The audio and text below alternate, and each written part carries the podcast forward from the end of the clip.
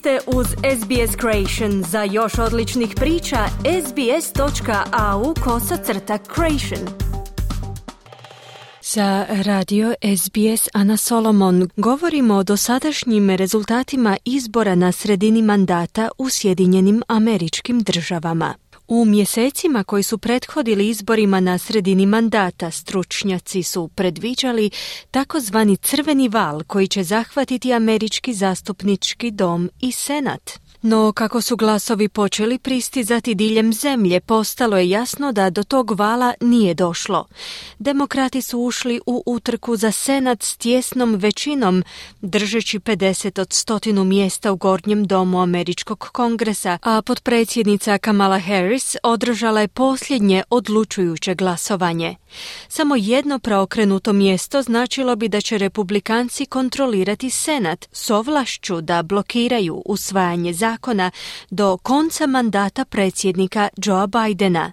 Ali u subotu navečer demokratkinja Catherine Cortez Masto iz Nevade postala je 50. senatorica za demokrate, što znači da će stranka zadržati kontrolu nad domom sljedeće dvije godine. Republikanci su bili uvjereni da mogu poraziti senatoricu Cortez Masto, koja dolazi iz države u kojoj su zabilježene neke od najviših cijena goriva u zemlji. No nakon objavljenih rezultata ona se obratila svojim navijačima u Las Vegasu.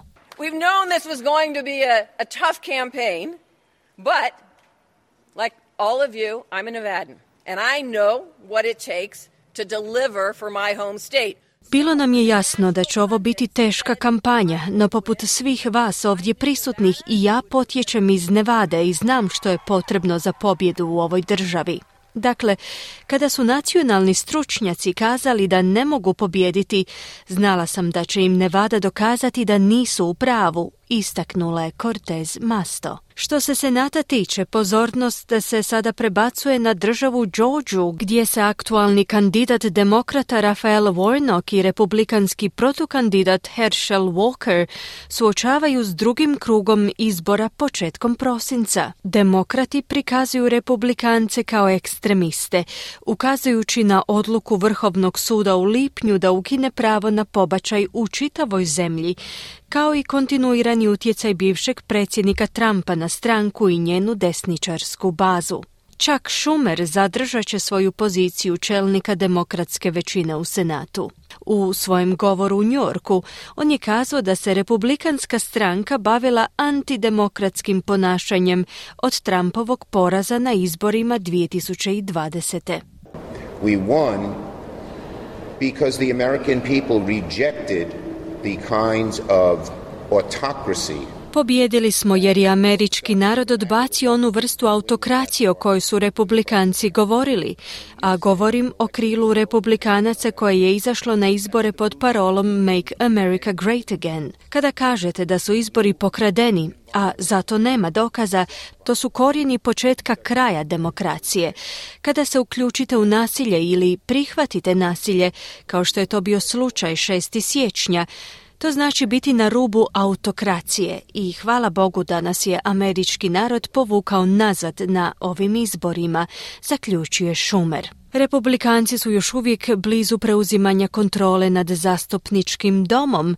Uz 218 zastupničkih mjesta potrebnih za većinu, u subotu su imali 211, usporedbi s 205 zastupničkih mjesta demokrata.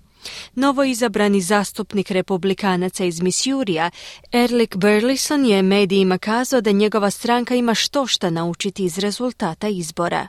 Maybe Republican voters got overly confident, maybe candidates got overly confident. It could be that.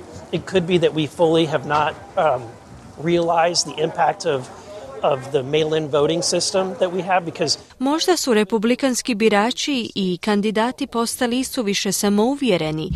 To bi mogao biti razlog ishoda ovih izbora. Moguće je da nismo u potpunosti shvatili utjecaj sustava glasovanja putem pošte, jer je prije covid bilo vrlo malo država koje su podržavale takvu praksu. Mislim da je Kalifornija možda bila jedna od rijetkih država koja je imala glasovanje putem pošte, tako da mislim da mi kao stranka nismo u potpunosti shvatili kako se nositi s tim. Ako je to igra koju ćemo igrati, onda valja proučiti pravila, naglašava Burleson. Za zastupnicu demokrata Deliju Ramirez, koja je postala prva latinoamerikanka izabrana u kongres iz Savezne države Illinois, rezultat je u boljoj mjeri odražavao raznolik sastav Sjedinjenih država. We are what America is. We are youngish, we are younger. black, brown, Latino, South Asian. Želimo da obratite pozornost na nas. Mi smo odraz američkog društva. Mi smo mladi, crne ili tamne boje puti, latinoamerikanci ili južnoazici.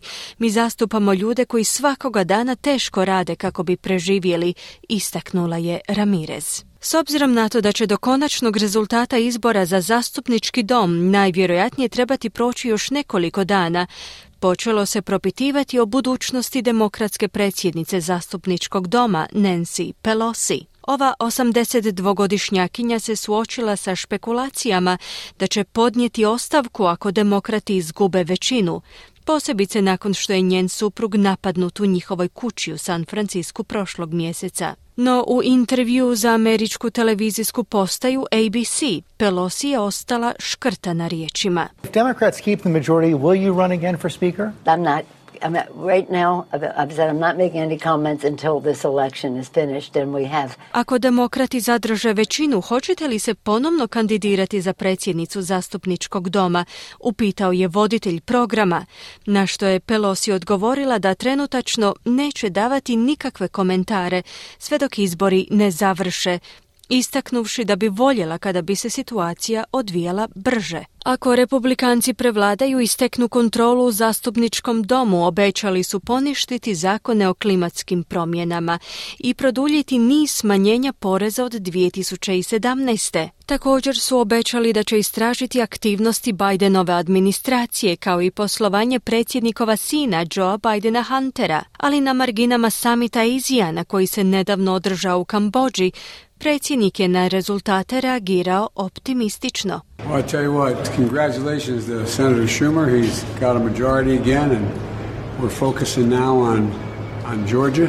We feel good about where we are, and uh, I know uh, I'm a cockeyed optimist. I understand that. Čestitam senatoru Šumeru, ponovno ima većinu i sada smo usredotočeni na Georgiu. Nepopravljiv sam optimist, nisam iznenađen odazivom, nevjerojatno sam zadovoljan odazivom i mislim da je to odraz kvalitete naših kandidata, koji se svi odreda zalažu za isti program. Veselim se budućnosti, na koncu je kazao predsjednik Biden. Kliknite like, podijelite, pratite SBS Creation na Facebooku.